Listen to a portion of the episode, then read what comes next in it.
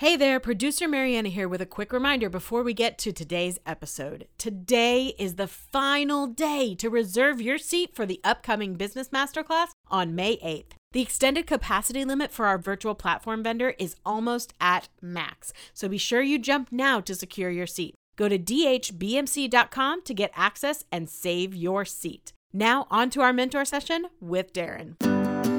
Welcome to Darren Daily On Demand, your most trusted resource to help you become better every day. Today's episode is a clip from an exclusive interview with your success mentor, Darren Hardy. I totally understand somebody's predicament if something is uh, a significant investment and they don't actually have the money to spend. As I mentioned, that was exactly the position I was in at 18. I had to borrow the money to go to my first seminar. Uh, a guy that I really admired told me I had to go to this one particular seminar and I really revered and respected him and wanted to do right by him. And and there was no problem because I wanted to go. The problem was is it was twenty five hundred dollars, which was like twenty five thousand dollars back then, and I didn't have twenty five hundred dollars. And Nobody around me had $2,500, including my own father, who I asked to borrow it from, didn't have $2,500 to loan me. So I did something I had never done before. I asked my grandfather, to borrow it. Now, you have to understand, my grandfather uh, on my mother's side was a super scary guy. Uh, his own kids called him Ogre, um, and I, I, wish I were kidding. He, he was a, a, decorated fighter pilot in World War II, which I think screwed him up. Uh, he flew P 38s. He completed over 100 successful missions in the Pacific Theater, um, which I never really knew much about because he'd never talk about it or talk about much of anything because, uh, you know, that's the way he was. But he was my last hope. So thankfully, he agreed, but he didn't do it with joy in his heart. I can tell you that for sure.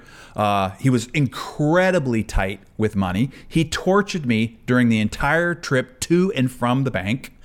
But, Gary, as you said, that was the seminar that changed the trajectory of my life forever. I mean, no kidding. It started everything. It's what propelled me to achieve the goal of earning that six figure income at 18 years of age, which changed the trajectory of my life from that point forward uh, further. Now, I'm not telling anybody to go borrow the money, I'm just telling you what I did.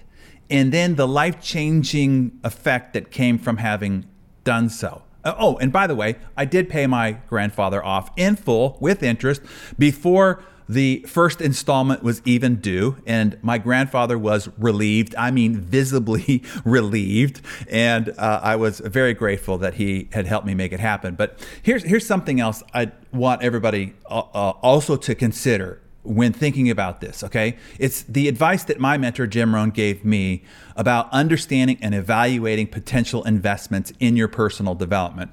Jim would say, don't evaluate something on what it costs. He said that's the, the mistake average people do, and it's what keeps them average. He said instead, evaluate it on what it could be worth. What is it worth to do better with less headache? so that you can enjoy your family and friends more? What is it worth to have the time and energy to focus on your health, spend more time out of the office, be a better parent, no longer feel overwhelmed, and still produce substantially more? What is it worth to increase your confidence at work in front of your peers and at home in front of your family? What is it worth to have a sense of renewed purpose, to get your freaking mow back? What is it worth to learn the methods that you need to grow and produce to be a hero to your family and to achieve what matters to you? That is what the seminar or workshop is worth, he would say. The cost is chicken feed as he would say. What it costs in money is pennies by comparison to the fortune that it's worth. And once you have that perspective, I think it makes decision making much, much easier.